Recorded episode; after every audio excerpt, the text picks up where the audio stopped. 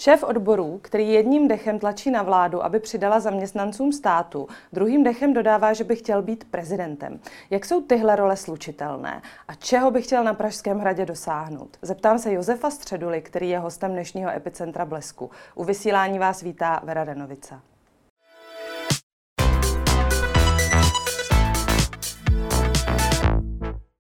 Vítejte u nás. Dobrý den, děkuji za pozvání. Pane Středulo, teď jste v centru dění, protože se s vládou snažíte uh, docílit, aby už letos přidala pracovníkům veřejných služeb, tedy nejen úředníkům, ale také pracovníkům kultury, nepedagogickým pracovníkům, pracovníkům ve školství, mimo jiné i kvůli inflaci. To mi chcete říct, že úředníci v Česku nemají co jíst? Ehm, pokud byste to takto chtěla dát do hrany, tak samozřejmě eh, tak toto není a nikdy to nebylo, ale eh, je nutno, aby to bylo až na takové hraně postaveno. Eh, bavíme se taky o hasičích, bavíme se taky o policistech, bavíme se o lidech pracujících ve zdravotnictví, bavíme se o lidech, kteří zabezpečují veřejnou službu, která je daná zákonem a je povinností státu, tak jak se voliči parlamentní strany rozhodli a oni vykonávají tuto činnost.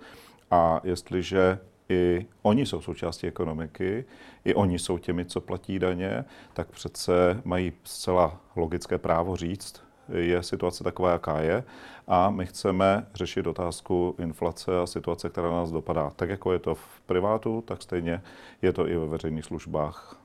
Uh já tomu rozumím, co se snažíte říct, ale zase na druhou stranu, pokud stát říká i běžným občanům, eh, v tuhle tu chvíli se budete muset omezit, jsme schopni vám pomoci pouze okrajově a pouze některým a zkrátka se musíte smířit s propadem životní úrovně, tak nemělo by se toto týkat také lidí, kteří pro ten stát pracují? Takže když se vrátíte zpátky, podíváte se do ledna letošního roku, kdy poslanci nejdříve eh, na přelomu září října říkali, že si zmrazí platy, to se dělo ještě před volbama do poslanecké sněmovny, ale po volbách do poslanecké sněmovny už to pravda nebyla.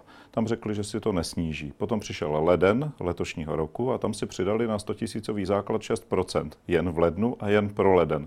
Ale ta částka objemově je tak velká, myslím tím, co se týká jednotlivců, co mnozí zaměstnanci státu nedostanou, i kdyby měli to přidání roční. Takže začala hned na počátku letošního roku při přibližně 7% inflaci docela nehezká hra, že někdo je rovný a druhý je rovnější. A to si myslím, že není správné. Jedna věc. Druhá, ta inflace má samozřejmě eh, plusy i mínusy. Ten plus je ten, že stát dostává největší díl těch prostředků z toho inflačního růstu, jde do příjmové stránky státního rozpočtu a veřejných rozpočtů. A zaměstnanci nepožadují, aby byla přikryta kompletní inflace, přestože to verbálně na počátku to vyjednávání jsme řekli, ale při tom faktickém jednání to pravda není. Takže bude pokles a zaměstnanci jsou stotožněni s tím, že bude pokles, ale není možné, aby některým skupinám nedali ani korunu. Paní uklízečce nebo, eh, nebo školníkovi nebo kuchařce ve škole nedali ani korunu za celou dobu, co ta inflace je. A dokonce řada zaměstnanců nedostala už dva, druhým rokem přidáno eh, skutečně ani korunu, takže tam je faktický pokles. A ten zaměstnanec odvádí tu práci, on ji neodvádí nepoctivě. Pokud je nepoctivý nebo dělá tu práci špatně, od toho má své nadřízené. A na čele toho eh, hierarchického žebříčku stojí kdo? No minister a členové vlády. Takže je to plně v jejich kompetenci. Jestli ten zaměstnanec dělá špatně, mají plné právo učinit kroky. Pokud dělá dobře, pokud vykonává činnost, která je dokonce daná zákonem, protože v mnoha případech jsou to lidé, kteří zároveň jsou takzvaným správním orgánem, to znamená vydávají rozhodnutí, které jsou důležité a tak dále, tak v tom případě přece není důvod eh, neřešit tuto situaci. Protože člověk bez peněz co udělá? Přestane utrácet. Když přestane utrácet, eh, zpomaluje se ekonomika. Když zpomaluje ekonomika, tak může mít velké problémy. A to teď je momentální, eh, momentální stav. Máme tady pádivou inflaci, hrozí stagnace ekonomiky, no a to může způsobit zásadní problémy. Takže a vláda má příjmové, na příjmové stránce státního rozpočtu nemalé finanční prostředky, které jsou způsobeny tím, že máte vyšší ceny, na vyšší ceny je nasazena třeba, je tam spotřební daň nebo daň z přidané hodnoty a ty jsou samozřejmě vyšší. A to je částka přerušen. vyšší 100 miliard korun. Co vám eh, na tyhle ty argumenty říká ministr financí Zbigněk Stanjura? Protože já bych čekala, že on vám řekne, že není přece v zájmu státu, aby lidé víc utráceli, protože on to pokládá za něco, co tu inflaci naopak roztáčí. Opravdu není v zájmu státu, aby lidé více utráceli. Když to je přece růst HDP, když utrácíte, tak podporujete z pravidla tu domácí ekonomiku, spotřebováváte, eh, dáváte tu krev v tomto případě Co vám ty peníze. na to říká minister financí? Minister financí už nám dvakrát řekl, že nemá kompetenci o tom rozhodnout, i přesto, že jsme přišli s kompromisními návrhy. Jaká další jednání vás nyní čekají? Teď čekáme, formátu? že po té, co bude zveřejněna eh, predikce červencová eh, ministerstva financí, potažmo České národní banky, takže se sejdeme u jednacího stolu. Eh, Často mluvíte o rovných podmínkách, i tady jste to zmínil, jenže souběžně, s inflací nerostou mzdy v soukromé sféře, rozhodně ne automaticky. Tak proč by měl takto ten růst vypadat i ve sféře veřejné, byť vy říkáte, že ne o celou tu inflaci, která je nyní 17%. Respektive jinak, proč by měl občan, který přidáno nedostane, zaplatit státnímu zaměstnanci vlastně z daní, aby on přidáno dostal? Daně platí všichni, za prvé. Za druhé, tu inflaci nespůsobil ani zaměstnanec v privátní sféře, ani zaměstnanec v té veřejné sféře. Ta inflace z vysoké části přišla z vnějšku. Eh, Část těch cen, které se tady zvyšují, už se tady hodně diskutuje, třeba v České republice, a jsem tomu rád, třeba enormní zisky bank, které teď mají, opravdu enormní, eh, které už jsou na hranici 50 miliard korun. Ono těch 50... Ale nejste úplným příznivcem té takzvaně sektorové daně. Já neříkám o sektorové dani. Já si myslím, že ten námět s tím, že by měla být ta mimořádná daň z titulu eh, těch mimořádných zisků, že ta by být měla. Otázka zní samozřejmě, jaká bude její konstrukce. Ale rozhodně si myslím, že to je lepší řešení než daň sektorová. Eh, Další věc je, musím připomenout u těch bank, že ten náklad, těch 50 miliard, které oni teď mají za pololetí zisku, tak to je celkový náklad pro policii České republiky eh, na rok jak abychom si uvědomili ty řády, o kterých tady mluvíme. Takže je tady možnost uh, uvažovat z jiného pojetí. Já jsem rád, že minister financí nad tím takto uvažuje. Jednali jsme o tom na jednání ekonomických ministrů rozšířeného sociální partnery, které se odehrálo před asi desíti dny. A myslím si, že to cesta je eh, vhodná. Ale na straně druhé, jestliže má stát ty inflační příjmy, tak by měl je použít k tomu, aby pomohl té ekonomice, to znamená tak stejně občanům, tak stejně podnikatelům, protože i ti jsou vystaveni obrovskému tlaku růstu cen, které nejsou schopni promítnout následně do těch cen, protože se stanou nekonkurenceschopnými. Zpátky Takže té- to je, zpátky- není to jednoduchá, tak jednoduchá rovnice, jak by se mohlo zdát. Zpátky k té mojí otázce. Vysvětlete mi tedy, jak vlastně jste schopen lidem přiblížit, proč zaměstnanci státu berou více než zaměstnanci Třeba teď máme hasiče, kteří teď eh, podávají obrovité výkony. A nejsou to jenom hasiči. Hasič, ten, kterého vidíme v té uniformě a hasí, tak s ním spolupracuje třeba jeho civilní kolega, který není hasič, nechodí v uniformě a bez nějž jeden bez druhého nemůže existovat. A těm, kteří nejsou v uniformě, nepřidali vůbec nic. Tak stejně je to u policie, je to u třeba eh, u všech bezpečnostních sborů. A ti, co jsou v bezpečnostních sborech, dostali 700 korun, pokud si vzpomínám, co bylo v prosinci roku 2021 rozhodnuto.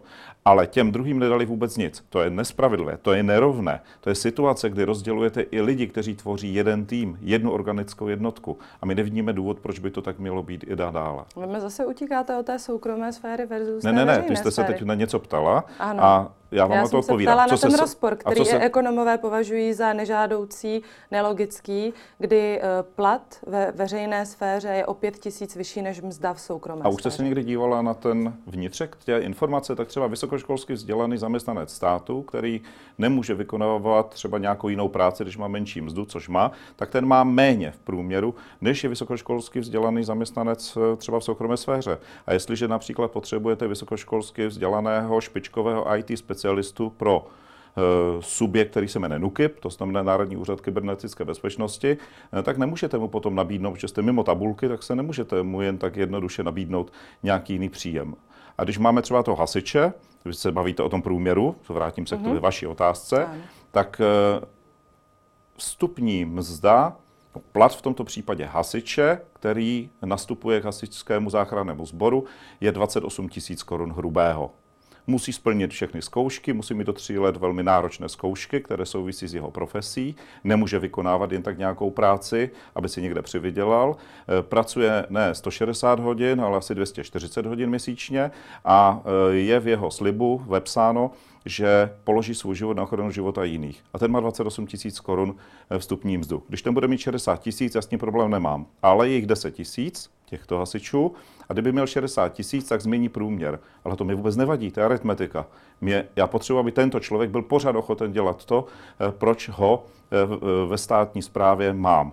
A nemám obdobu v soukromé sféře, co se hasičů týká. Protože to, co oni musí splnit eh, ve veřejném prostoru, těch 10 000 hasičů, to nemusí splnit žádný, ani dobrovolný, ani podnikový hasič. Oni mají specifické podmínky, co musí splnit. A já stojím o to. A vůbec mi nevadí, že on změní průměr. Vůbec mi to nevadí, protože jeho služba je tak cena a tak důležitá a nenahraditelná, že mi to za to stojí. I kdyby jeden jediný život zachránil, tak splnil svou roli. Vláda zatím, co jsem tak pochopila na ty apely odborů i toho i, i vaší konfederace neslyší. Znamená to tedy, že v září se dočkáme zaplněného Václavského náměstí? Ještě jedna ani ne, nebyla ukončena. Já bych nedělal teď hrozil. účet bez hostinského, ale věřím tomu, že se dohodneme. Vy jste už vlastně považován za prezidentského kandidáta, k tomu se dostaneme o něco později, už scháníte podpisy občanů, ale jinak. Nebude vaše přítomnost na demonstraci a na pódiu nějaké takové veliké, uh, veliké demonstrace formou kampaně? Uh, Budete myslíte, tohle nějak vnitřně v sobě řešit? Jak, já vůbec nevidím důvod, eh, proč by to měl být problém. Protože tak ve chvíli, jsem... kdy budete stát na pódiu třeba eh, na Václavském náměstí a budete burcovat lidi proti vládě a zároveň to bude v souladu eh, s těmi body, s nimiž budete kandidovat na hrad. A když tak... to bude proti chudobě, tak je to slučitelné?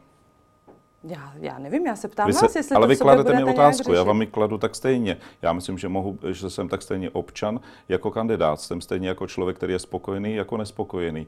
A mým právem a to musí přece i prezident eh, ctít mým právem, které vyplývá z ústavních práv, které jsou nám dány, tak je i to eh, združovat se, je i to protestovat, je i to využít zákon o schromažďování a říct svůj názor. A mohu ho říct, ať už se jedná v eh, situaci, že běží kampaň na prezidenta republiky, jako bohužel běží situace, jaká je kolem nás, to znamená extrémní ceny, které tady nikdo nechce řešit. Tak já se zeptám jinak, nepředstavíte si tam někam podpisový stánek ve chvíli, kdyby k takové demonstraci Ne, nevidím důvod, proč by tam měl Slibujete to? Uh, ani by mi to nenapadlo při takové akci dát podpisový stánek. Zpět uh, k současnému kabinetu. Jak se vám s nimi spolupracuje obecně? Byť tato jednání jsou dlouhodobá, komplikovaná a slyšela jsem pár vyjádření z vašich úst, že to není optimální. Jsou, jsou dva takové pohledy. Ten jeden je, že když už se jedná, tak se jedná velmi seriózně. Druhá věc je, že z toho nejsou výsledky. To znamená, i když třeba se zaměstnavateli na jednání tripartity žádáme, vláda něco učinila, třeba otázka krizových scénářů v souvislosti s ohrožením dodávek plynu, tak jsme neslyšeli jediný eh, výsledek. Když jsme se ptali na to, jak, bude vypadat regulač, jak budou vypadat regulační stupně, to znamená, jak se bude postupně vypínat, když tomu dojde, opětovně bez odpovědi. Takže jedna věc je, když spolu sice hezky jednáme, druhá věc, jestli to má nějakou efektivitu. Bohužel ta efektivita je velmi nízká. Máte pocit, že ta efektivita s předchozím kabinetem byla vyšší? Myslím si, že v situaci, kdy jsme například řešili koronovanou krizi, když jsme třeba připravovali eh, Kurzarbeit, nebo respektive eh, antivirus, tak musím říct, že to bylo velmi rychlé, velmi efektivní a směřovalo to k ochraně ekonomiky. To v této chvíli necítím. Eh, tak stejně je hezké, když slyším zprávy o tom, že premiér si přečetl knížky a vidím fotografii kníž, knížek, které si přečetl, ale tady eh, je to něco podobné, jako kdybyste eh, momentálně hasičům u Hřenska řekla, no tak máte dovolenou, jedete na dovolenou a si to hasí, kdo chce tak toto nejde. Myslím si, že jsou tady věci, kde by si kabinet měl uvědomit, v jaké jsme situaci, co se tady všechno kolem děje a co lidé očekávají. A lidé očekávají jednoznačnou akci na pomoc občanům České republiky podnikatelům, abychom tom situaci zvládli. Vy o těch knížkách mluvíte pro naše diváky a čtenáře, to je asi upřesnění, to jsou fotografie, které pan premiér dává na sociální sítě ze své dovolené, na je které tak. je teď. Vy chcete říct, že by si pan premiér neměl vzít dovolenou? Nikdy? Já si myslím, že tak jako se zachoval šéf hasičského záchranného sboru, který měl naplánovanou dovolenou, nikam neodjel a pomáhá vášení. Myslím si, že jsme v podobné situaci, když to není požár faktický, ale je to skutečně požár, který lidé takto vnímají a oni očekávají, že vláda učiní všechno pro to, aby lidem pomohli. V této situaci si myslím, že to, že to potřebujeme mnohem více. A tak vláda tady je. Pana Fialu v minulém týdnu zastupoval pan vicepremiér Jurečka, teď ji zastupuje Horší. pan vicepremiér Rakušan, který je zároveň ministrem vnitra. Horší tak... je, že nemáme ty výsledky, že nemáme ta konkrétní řešení pro lidi. Nemáme v německých médiích se hovoří o tom, jak jakým způsobem se bude na podzim omezovat, co všechno se bude omezovat a ono je ticho. Vypadá to, jako bychom byli ticho proto, že se nám blíží volby eh, do třetiny Senátu a do obecních zastupitelstev a že mlčíme, abychom lidi nevystrašili. Ale my říkáme, řekněte lidem pravdu, co se děje, jaký je stav, na co se všechno je potřeba připravit, eh, protože počkat si na volby a domnívat se, že by to mohlo poškodit, tak to není přece ale ten správný přístup, zvláště když všude kolem nás eh, vlády se snaží konat a pomáhat ekonomice a my tady řešíme problematické body, jako je euročkovné v úzovkách a podobné nástroje, místo toho, abychom aktivovali všechny systémy pro pomoc, tak to si myslím, že je opravdu velká škoda a chyba vlády, že tak to nekoná. Co Jasně, jsou tedy všechny ty systémy pro pomoc? Je to třeba to zastropování toho, toho čemu vy říkáte marže u některých potravin, nebo eh, my, říkám, my říkáme už od jara letošního roku, přesně řečeno od ledna, kdy jsme měli schůzku s vládou úplně první, tak jsme jim řekli, že by měli využít zákon o cenách, to znamená možnost, protože tady dochází k takzvanému tržnímu selhání, což ten zákon o cenách zná, a e, možnost začít třeba regulovat marže. A na to možnost má. V České republice se tento zákon používá stále, dokonce přes 11 všech cen je stanoveno pomocí tohoto zákona, to znamená, regulují se, je to v oblasti zdravotnictví, je to v oblasti třeba vody a podobně, ceny vody. A toto se může udělat, ale vláda nekoná. A ví to opravdu objektivně, to ví 6 měsíců sedm, máme dneska srpen, takže mohu říct sedm měsíců. A zatím se nic kloudného v té věci neodehrálo. Nechápeme proč, jestli jim to nikdo neporadil, nebo si to nikdo nepřečetl, nebo neví, ale jiné vlády to udělali. Například francouzská vláda to udělala poměrně razantně a výsledek je, že má inflaci kolem 7% a my máme 17 tendencí růstu na 20. To opravdu není fér vůči lidem. Kdybych přijala tu vaši tezi, že vláda nekoná kvůli tomu, že je před volbami. Mm, nepomohlo by vládě naopak před volbami, kdyby právě v tomto duchu konala? Ano, já si to myslím také. Tak proč to tady nedělají? To netuším, vás? nejsem člen vlády a nejsem a není to ani proto, že na to zkrátka nejsou peníze? Já si eh, myslím, Umíte přijmout i tento argument? Eh, nepřijmu, protože ty peníze jsou, protože vláda inkasuje inflačních přibližně víc než 100 miliard korun, bude to i více dokonce, a s těmito prostředky mohla pracovat a mohla právě pomoci a pomoci sanovat. Jednoznačně. Některou eh, vládní pomoc byste si představoval jinak, jak jsme si teď řekli, to je asi logické. Teď jste nedávno v Českém rozhlase prohlásil, že by se vláda neměla zabývat nákupem stíhaček, ale pomoci lidem. Vy jste to řekl košati, toto je pouze, uh, pouze význam vlastně toho, co jste tam pronesl. Jaká jste na tohle prohlášení dostal reakce? Já myslím, že pozitivně, aspoň ty, které jsem mohl vnímat, protože tady se nejedná teď o to, že by se vláda neměla zabývat otázkou obrané politiky České republiky. To, vža, to je jednoznačné, musí a musí průběžně.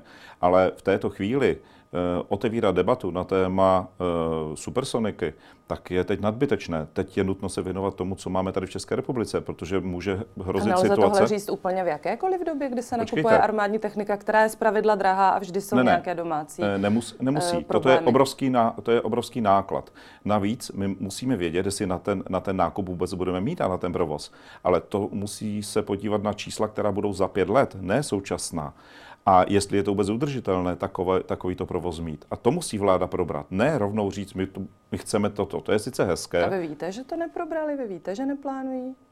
Věděl bych, kdyby to takto probrali, protože to by nedělali to, že by snižovali příjmy veřejných rozpočtů další, prostřednictvím dalších zákonů. Není uh, to stejné, když vy řeknete, že není čas nakupovat stíhačky, že tady máme hlubší ne, problémy? Ne, já jsem řekl, že ta debata by eh, měla být vedena, to rozhodně, ale není nutné v této chvíli řešit, jestli to bude to či ono. Protože první by mělo být, jestli na to budeme mít zdroje za těch pět let, až je budeme fakticky nakupovat, až budeme vybavovat, až budeme totálně přezbrojovat, protože zrovna tento typ znamená, že musíte kompletně přezbrojit všechno, všechny systémy, které s tím souvisí, vše. A na to musíte mít finanční prostředky. A otázka taky zní, jestli to je eh, zrovna ten stroj, který my budeme potřebovat. Ale to je opravdu debata, která nepatří do této doby. To může třeba za rok se otevřít znova, ale na, tu, eh, na současnou chvíli, kdy vám tady hoří požár, tak nemůžete říct, ono by mohlo hořet třeba za 10 let. No to je sice hezké, ale vy musíte uhosit ten aktuální. A ten se jmenuje inflace, ten se jmenuje problémy lidí, ten se jmenuje obava z toho, že nejste schopni zaplatit své účty, eroze všech cen, včetně cen potravin. To je teď důležité téma, které je nutno řešit. Musíme ho zvládnout, protože se může vyloučit to, že když to nezvládneme teď, tak to taky nemusíme zvládnout příště. Když se vrátíme na chvíli k těm stíhačkám a na tom, jak ta věta, na to, k tomu, jak ta věta vyzněla, že tedy je teď důležitější pomáhat lidem, tak není to stejné, jako kdybych já řekla, že se má vláda soustředit na pomoc penzistům, na pomoc lidem, kteří jsou reálně každodenně ohroženi chudobou, nikoli úředníkům, kteří to... během pandemie byli rok a půl doma. Ale já jsem to téma nevytáhl. Já nejsem autor toho, že by vytáhl téma stíhačky. Já, kon, já pouze... Pronesl jste to. Pronesl ano, jste to a řekl jsem kontext, prostoru. A řekl jsem kontext a kontext je ten, že by mě v prvé řadě zajímalo, jestli na to vůbec budeme mít. Jestli to budeme vůbec schopni zvládnout, zaplatit v té době. Protože když vidím třeba návrhy zákonů, které přicházejí, tak jeden zákon způsobí, že veřejné rozpočty přijdou o 20 miliard korun, o 19,6 miliardy korun. 20 miliard už je hodně peněz. A proto mě zajímá, jestli my to budeme mít, jestli budeme v té době na to mít, jestli, jak bude vypadat důchodový systém, jaké deficity bude eh, generovat, jestli budeme toto schopni eh, vůbec zaplatit. To je ta rovnice. Ona je o skutečně neznámých do budoucna. Ale ona se rozhoduje teď. Jestliže teď nasměřuji, že chci mít bilaterální jednání konkrétně eh, na tento typ, tak to už vlastně zahajuji jednání o tom, že to koupím. Ale mě zajímá v této chvíli, jestli to za těch pět let bude mít. Jestli to nebude jenom na ten, na ten stroj, ale na všechno, co s tím souvisí, na příslušné vybavení, na střely, na cvičení a vše. To je opravdu obrovská infrastruktura. To není malá věc. A proto si myslím, že prvé, první musí být diskuze na to, jestli to bude pro Českou republiku udržitelné. Pokud to bude udržitelné, je relevantní diskuze. Pokud ne, tak musíme hledat způsob. Teď se vede třeba diskuze o tom, jak bude vypadat daňový systém. Ještě ani nezačla, ale už někteří říkají, musíme upravit daňové sazby, protože to takto není udržitelné. Máme deficit přes 300 miliard korun. To není žádná, eh, žádná legrace. Proto je důležitá teď ta debata o tom, jestli to bude v příštím období akceptovatelné, jestli to zvládneme po té finanční stránce. Asi stěží si umíme představit debatu, tak dobře, my jsme se před pěti lety rozhodli, že koupíme zrovna tento typ, tento druh od tohoto výrobce, no a my už na to sice nemáme, no tak snížíme to, to, to, takže snížíme důchody, nebo snížíme eh, peníze pro eh, hasičský sbor. Vyžádal od vlády nějaké informace k tomu, anebo je zatím pouze tak jako Poukázal pronášíte? jsem na to přímo pana premiéra A co jste osobně. dostal za reakci? Zatím žádnou bylo před dovolenou. Dost se uh, šermuje v poslední době termínem sociální smír. Já jsem se snažila vlastně najít nějakou jeho konkrétní definici, zjistila jsem, že vlastně neexistuje. Uh, že to definují různí sociologové, různí filozofové, různí politologové různě. Jak si ji představujete vy, ten sociální smír, jako šéf Českomoravské konfederace odborů? Lidé v ulicích, protesty, stávky, demonstrace. To už Tady... není sociální smír tak nyní tady lidi v ulicích nemáme. Tak to znamená, že jsme teď v procesu nějakého smíření s tím, hrozba, jak to ve společnosti ne, ne, ne. vypadá. Hrozí to, že ten sociální smír narušen bude. Tím, že třeba odbory svolají demonstraci. Třeba odbory nebo někdo jiný. A co si myslíte, že povede k tomu sociálnímu smíru? Protože asi nikdy se nedostaneme do situace, že všichni budou mít vše, co si přejí a na co si myslí, že mají nárok. Teď bych je neřekl, to něco, že... k čemu se přibližujeme, oddalujeme, přibližujeme, Teď bych neřekl, oddalujeme. ano, je to opravdu pořád proces a je to otázka toho, každý se budeme cítit různě, každý bude mít jiný pohled na to, zda je nebo není, ale z pohledu odboru to je otázka dialogu, je to otázka toho, zda eh, lidé nacházejí reakci na své problémy, které mají a v tomto případě jako zástupci zaměstnanců se obáváme narušení sociálního smíru právě proto, že jsou přehlíženy eh, ty potřeby a ty starosti, které jsou, ať už to v ekonomice ekonomice jako takové, tak v tomto případě eh, mezi zaměstnanci. Jak? A není to, jenom, není to jenom ve veřejné sféře, je to také ve sféře soukromé. Jak k dosažení takového smíru budete chtít pomáhat, dostanete se, dostanete, dostanete-li se na Pražský hrad? Pardon. Eh, pokud eh, by se mělo jednat o prezidenta republiky, tak samozřejmě není žádný problém pro prezidenta svolat obě strany, vyslechnout si je a požádat o to, do jaké míry vidí jaké řešení, která ze stran, v podstatě stát se takovým typem mediátora tak mediátorem nám slibovali, že budou i předchozí dva prezidenti a asi víme, že to v některých chvílích dost kulhalo. Tak proč si myslíte, že budete jiný? Já mám 30 let zkušenosti s tímto a je to naším cílem. Naším cílem není pořádat demonstrace, stávky, naším cílem je dohodnout se. A to ať už se jedná o sféru soukromou, tak o sféru veřejnou. Zůstaneme teďka na chvíli u vaší prezidentské kandidatury. Vás k ní ponoukl stávající prezident Miloš Zeman. Jak blízko k němu máte? No, nebyl to sice pan prezident Zeman, to už je historicky... Tak on vás vyzval k tomu, abyste kandidoval on, on, nevyzval, on nevyzval mne, on vyzval mé kolegy, aby mě přesvědčili ke mhm. kandidatuře, mm-hmm. když už se teda bavíme konkrétně, mm-hmm. jak to mhm, proběhlo. Mm-hmm. Ale ten uh, impuls vlastně je historicky úplně jiný. Ten byl od premiéra Sobotky uh, před uh, poslední volbou přímou a to byl vlastně úplně první impuls tady tímto směrem. Předtím takový impuls žádný nebyl a od té doby vlastně se člověk, ať chce nebo nechce, tak se tím vlastně nějak vnitřně zabývá. Takže první impuls je už několik let star. A co se týká pana prezidenta, musím říct, že se s ním velmi rád setkávám, protože si myslím, že je to člověk, který má obrovský přehled o řadě věcí. Diskuze s ním, teď myslím ty, které mám tu možnost mít, tak jsou pro mě velice cené.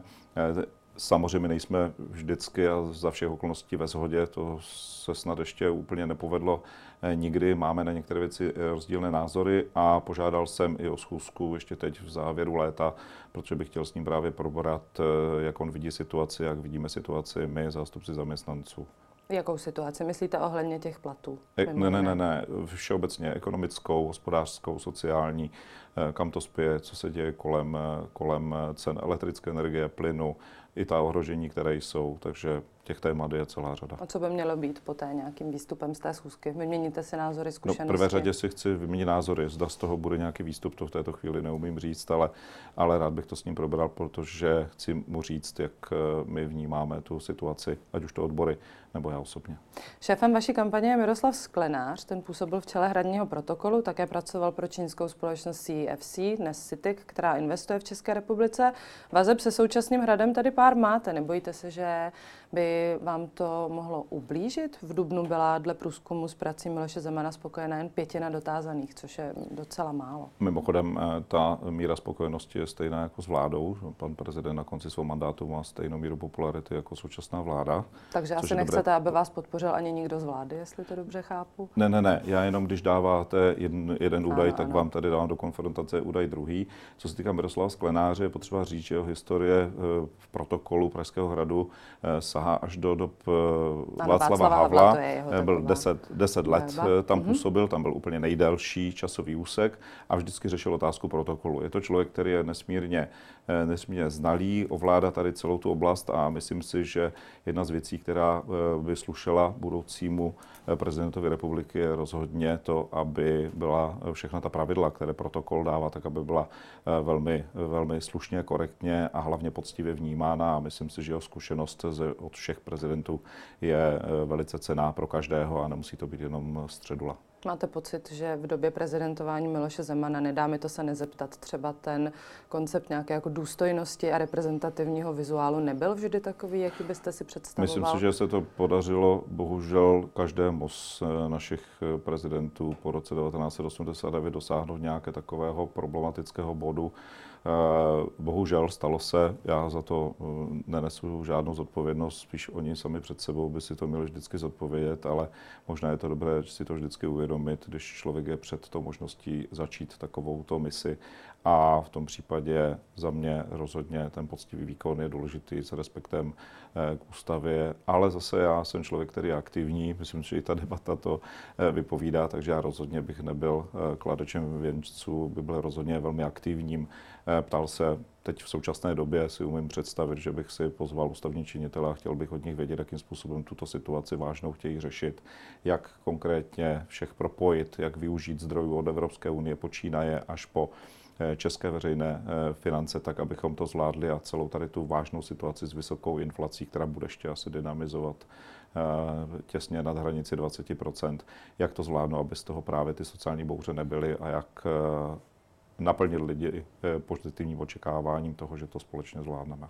Ještě se chci zeptat, co vás spojilo s Miroslavem Sklenářem? Já myslím, že to byla... Většinou to bývají náhody. Nikdy to nebývá tak, že, eh, že by eh, člověk cílil a řekl, to je fajn pán, já bych ho chtěl do svého týmu. My jsme se opravdu potkali a potkávali jsme se vlastně i při různých návštěvách Pražského hradu a vlastně vlastně takový ten kontakt plný byl až na podzim loňského roku, když jsme se, když jsme se potkali a kdy mi oslovili, že by mě rádi podpořili. Takže člověk začne daleko intenzivně vnímat ty lidi, kdo jsou, co dělají, jací jsou, i z toho lidského, i z toho vědomostního hlediska.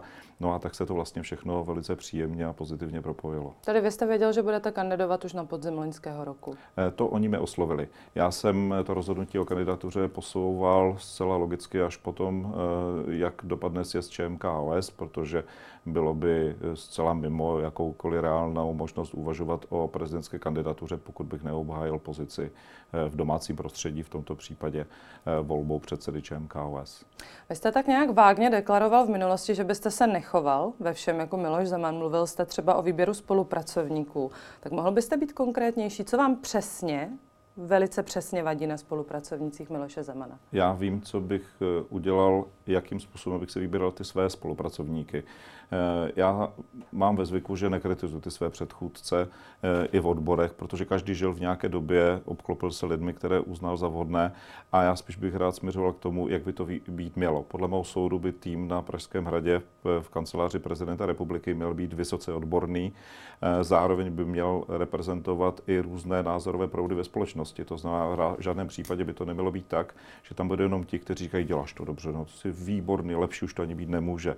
Prostě měli by tam být i oponenti, protože ideální je, když celou tu oponenturu, tu kritickou diskuzi absolvujete, aby potom i ty pohledy na, tu, na to, co se děje, byly s respektem i k tomu, že ten názor může být přece odlišný. Eh, když třeba probíráte návrhy zákonů, což je jedna z věcí, protože Pražský hrad je řádné připomínkové místo, tak tam by mělo být už do toho vtěleny ty připomínky. Nečekat až na to, až budete moci eh, dát veto a vrátit to poslanecké sněmovně, ten daný, eh, daný návrh zákona. Takže v tomto si myslím, že má být ta role vysoce aktivní tak stejně je to otázka toho, odkud získávat názory. I to by mělo být eh, předmětem eh, práce Pražského hradu, to znamená zjišťovat si názory, jezdit mezi lidi, mluvit s nimi. A nejenom... S... Tady budete eh, příznivcem takových těch turné, co měl třeba i Miloš Zeman po krajích? Já bych to ani nechtěl říct turné, ale e, já stojím o to, aby český občan měl možnost se setkat se svým prezidentem, aby měl možnost mu říct tak stejně kritický názor, jako třeba říct, ano, toto není špatně,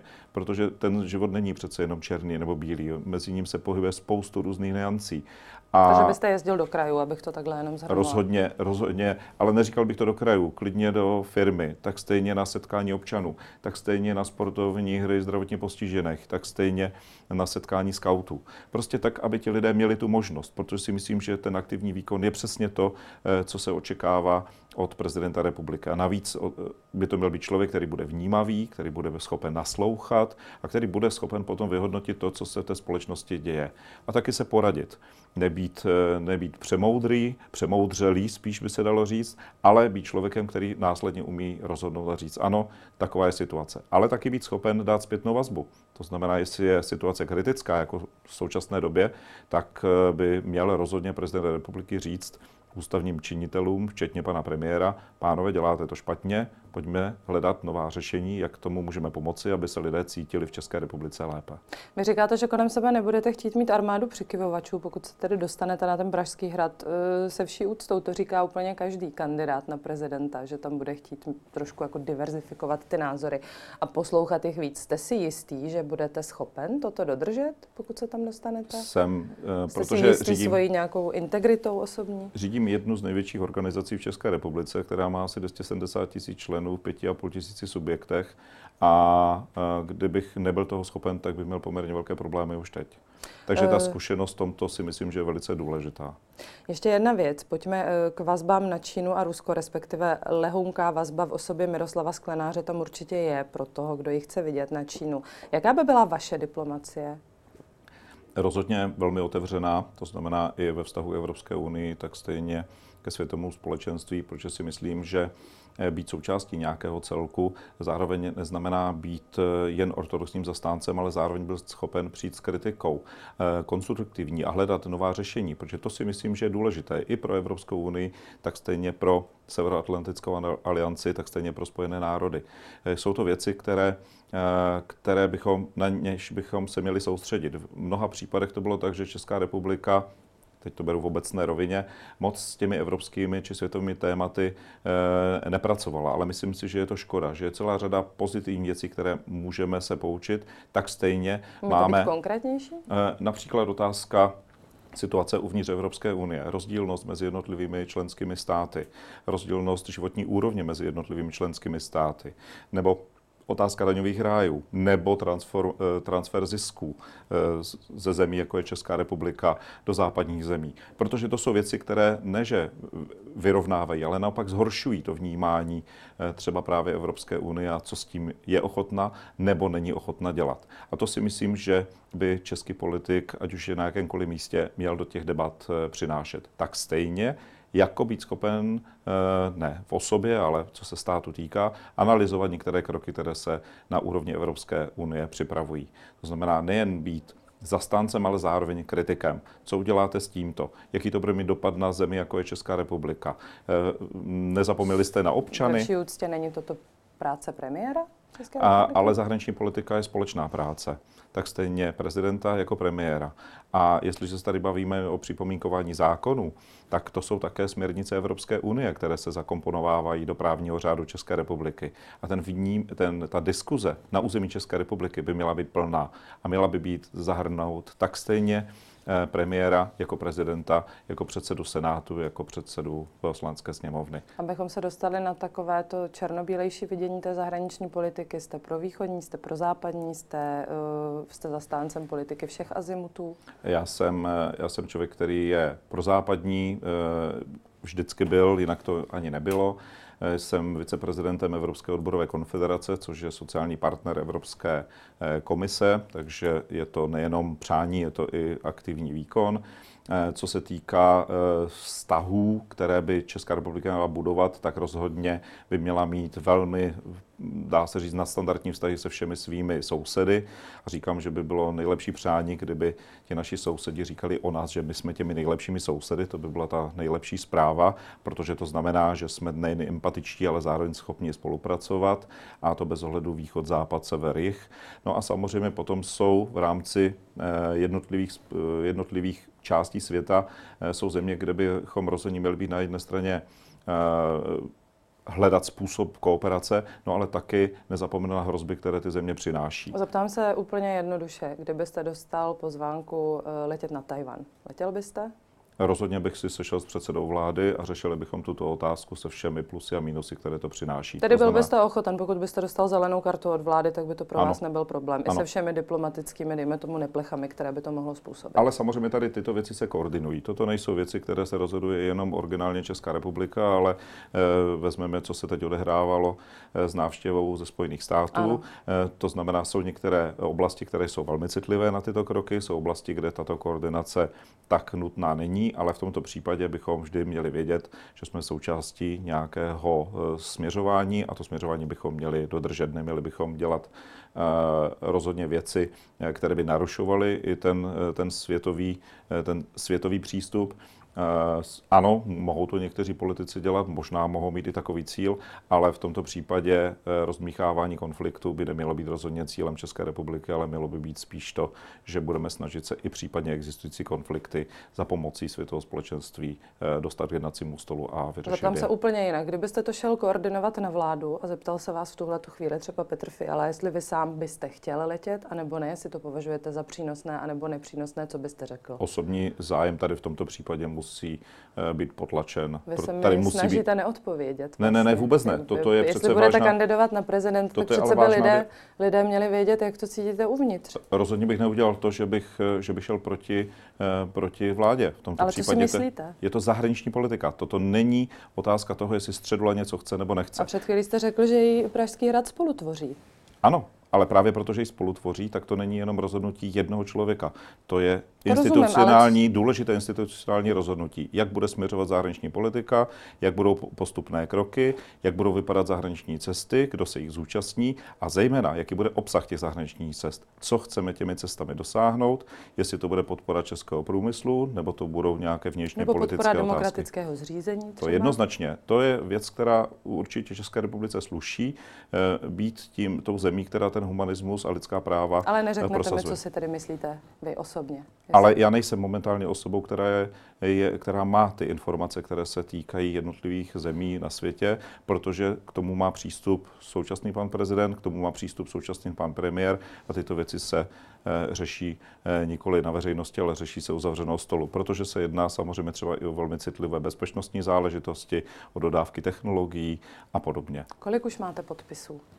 Nevím, zatím jsem se kolegu neptal, protože jsme se domluvili, že eh, je to v desítkách tisíc. V desítkách tisíc, takže to znamená, že toho svého cíle preventivně v úvozovkách nazbírat 100 tisíc podpisů, Eh, aby chtě- byly pak všechny, co Ta podáte podmínka poté. samozřejmě je, že musíte mít víc než 50 tisíc oprávněných, pochopitelně, ale jak už, to, jak už to bývá tady v tomto případě, je potřeba mít do něco více. Věřím tomu, že toho cíle dosáhnu.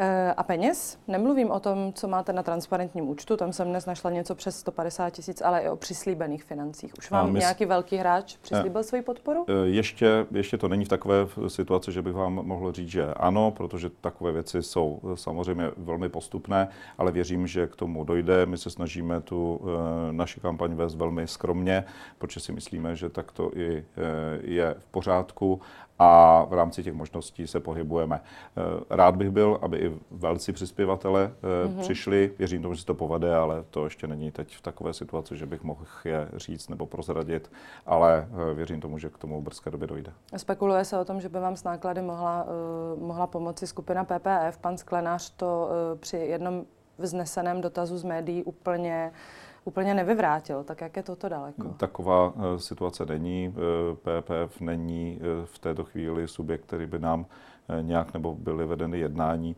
Eh, Pokud to PPF bude, určitě se o tom jednat eh, bude, ale v této chvíli to není eh, relevantní informace. Jaké vy si osobně dáváte šance? Máte k ruce nějaký vlastní průzkum? Teď nedávno se citoval průzkum od Medianu, který vás klade na třetí místo za Andrejem Babišem a Petrem Pavlem, což je docela optimistické. Máte Já něco myslím, že je to i- lepšího v ruce nebo Já horšího? myslím, že je to i realistické a že to zní velmi dobře.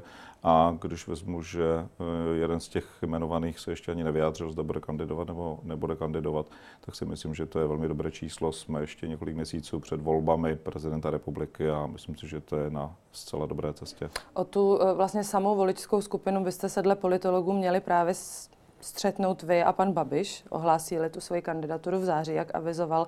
Jste připraven se s ním střetnout v debatách? Znáte ho dostatečně na to, abyste měl navrh? Ostatně vy jste s ním jednal, když byl premiérem. Přesně tak, právě jste odpověděla. Mám zkušenost s Andrejem Babišem letitou během pandemie, nejenom z přímých obrazovek, protože řada jednání se odehrála přes eh, videohovory, ale i v dobách, kdy byl ministrem financí, takže myslím si, že znám Andreje Babiše a vím, jaký Znáte je. ho natolik, abyste ho rozcupoval v debatě třeba, myslíte? Ale já myslím, že není cílem eh, někoho rozcupovávat, eh, kde to není potřeba, ale pokud to bude potřeba, jsem připraven. Kdybyste nekandidoval, umíte mi nebo chcete-li, chcete mi říci, které z dalších ohlášených men by vám bylo blízké? Není to jednoduché ani pro mě, protože například pro mě je velice zajímavý Pavel Fischer, kterého znám delší dobu jako člověka. Eh, Zatím jsem neřešil otázku, komu já dám hlas ve, volbě, ale protože ho znám jako eh, velmi slušného člověka, tak zrovna on mi teď přišel na mysl, ale protože eh, kandidáty nejsou v této chvíli eh, ještě uzavřenou záležitostí, to budeme vědět až eh, celá země až po 8. listopadu, takže myslím v této chvíli spíš je to jenom takové dotykové. Kdo to bude ale, komu ten hlas ve finále eh, dám, až půjdu volit, tak to v této chvíli Tak ještě asi sám sobě, nevím. předpokládám. Ne, v žádném případě to Vy v prvním kole nebudete hlasovat sám Ne. pro sebe? Ne, ne, nevidím proto vůbec žádný důvod. To je hrozně zvláštní. Já si myslím, Proč? že úplně každý kandidát dává ten Ne. hlas sám Jo, sobě. to nevím. Každý hlas se počítá. To je možné, ale v tomto případě eh, nebudu dávat hlas sám sobě. Co to je? jsem Pověrčivost? Anebo ne, je nikdy to... jsem to neudělal při všech volbách, které jsem kdy měl nebo jsem je absolvoval v odborech a nevidím proto důvod, abych dal hlas sám sobě zrovna v prezidentské volbě. Co pak to není ultimátní znak toho, že máte důvěru v sebe a v to, jak to budete To já důvěru v sebe mám, funkci? ale v tomto případě eh, to budu brát tak jako každý jiný občan. Jdu k volbám a eh, není tam přede mnou středula, toho mažu, dám hlas, eh, dám hlas někomu jinému, určitě ne sobě samému. Mm, a je dost možné, nebo je možné, že by vám ten hlas dal i Miroslav Kalousek, který se o vás vyjádřil Hmm. jako o jednom z těch lepších kandidátů.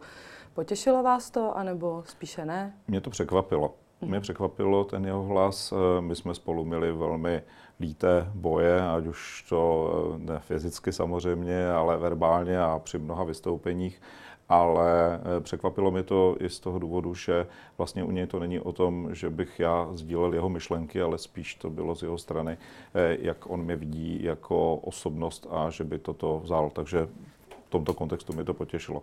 Nejdřív byl, první bylo však to překvapení a potom až ten, až ten obsah a to mě překvapilo o to víc. Z osobnějšího soudku, vy jste, pokud se nemýlím, po třetí ženatý. V jednom rozhovoru jste za rozpad těch předešlých vztahů eh, vyněl nepřímo pracovní tempo. To čerpám ze staršího rozhovoru hmm. pro aktuálně CZ.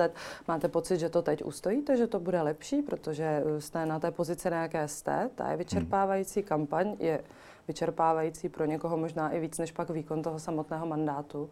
Tím důvodem bylo to, že jsem nežil se svou rodinou s těmi dvěmi rodinami jsem nežil, protože jsem byl týden nebo 14 dnů v práci a potom jsem byl doma den nebo dva. A to, myslel jsem si, že to zvládnout jde, ale na osobním e, prožitku jsem zjistil, že to zvládnout bohužel nejde. Jednou to bylo asi 370 km, jednou to bylo 300 km a bohužel to nejde. Teď mám rodinu tady a to, že jsem se rozhodl ke kandidatuře, tak bylo podmíněno i vyjádřením rodiny. Takže v tomto případě to, že e, kandiduji, usiluji o to stát se prezidentem České republiky, tak to je se souhlasem mé vlastní rodiny. Co dělá vaše žena, nebo jakou byste na Pražský hrad přivedl první dámu? To si myslím, Moje... že spoustu lidí zajímá a vygooglovat to upřímně řečeno moc nejde. Eh, vlastně je to na jedné straně dobře, protože ona dělá bezpečnostním sboru mm-hmm. České republiky a je podplukovnící u hasičského záchranného sboru. A co, je právníkem. A umí si sama představit, co by chtěla dělat jako první dáma, nebo je to pro ní moc daleko v tu Já myslím, chvíli? že si to představit určitě již umí. Neznamená to, že má úplně přesnou představu, ale eh, vnímá ty věci a tu roli eh, první dámy a myslím si, že má, eh, má velmi, velmi hezký přístup tady k tomu. Jinak, kdyby ho neměla, tak v žádném případě by ten souhlas tou kandidaturou mé rodiny neexistoval. Ještě dvě další podotázky. První, bude součástí vaší kampaně nějak vaše manželka? A v této chvíli uh, si myslím, že ne, ale chodí třeba se mnou i na petiční stánky nebo na některé akce, takže je možné ji potkat i v těchto souvislostech, uh, ale protože máme uh, sedmiletého syna, takže samozřejmě uh, první starost je vždycky o něj a o jeho blaho, no a potom už je to samozřejmě podle situace, jak se to povede skloubit, ale má práce, skloubit z práci v hasičském záchranném sboru není vždycky úplně tak jednoduché. Ale protože je právník, tak je vždycky zajímavá debata právě i na některých právních souvislostech eh, týkající se třeba kandidatury nebo, eh, nebo eh, ústavního práva a podobně. A to mě vždycky těší, to jsou takové moc hezké debaty. A druhá podotázka, pokud vy říkáte, že v prvním kole nebudete volit sám sebe, bude vás volit aspoň vaše žena? O tom jsem přesvědčen, ale i ona má plné právo o tom neříct a volit, koho ona bude chtít. Je občankou České republiky a tudíž má plné právo. Děkuji vám za váš čas, za vaši návštěvu. Budeme sledovat novinky kolem vaší kandidatury. Bylo mi potěšením a přeji vám pevné zdraví, a se vám vše daří a děkuji za pozvání. A pro vás diváky připomínám, že pokud jste se nestihli dívat s námi živě, celý záznam pořadu je k dispozici na webu blesk.cz a to nejzajímavější z rozhovoru naleznete písemnou formou tamtéž a nebo v zítřejším tištěném deníku. A na další díl Epicentra se můžete těšit zítra, v úterý.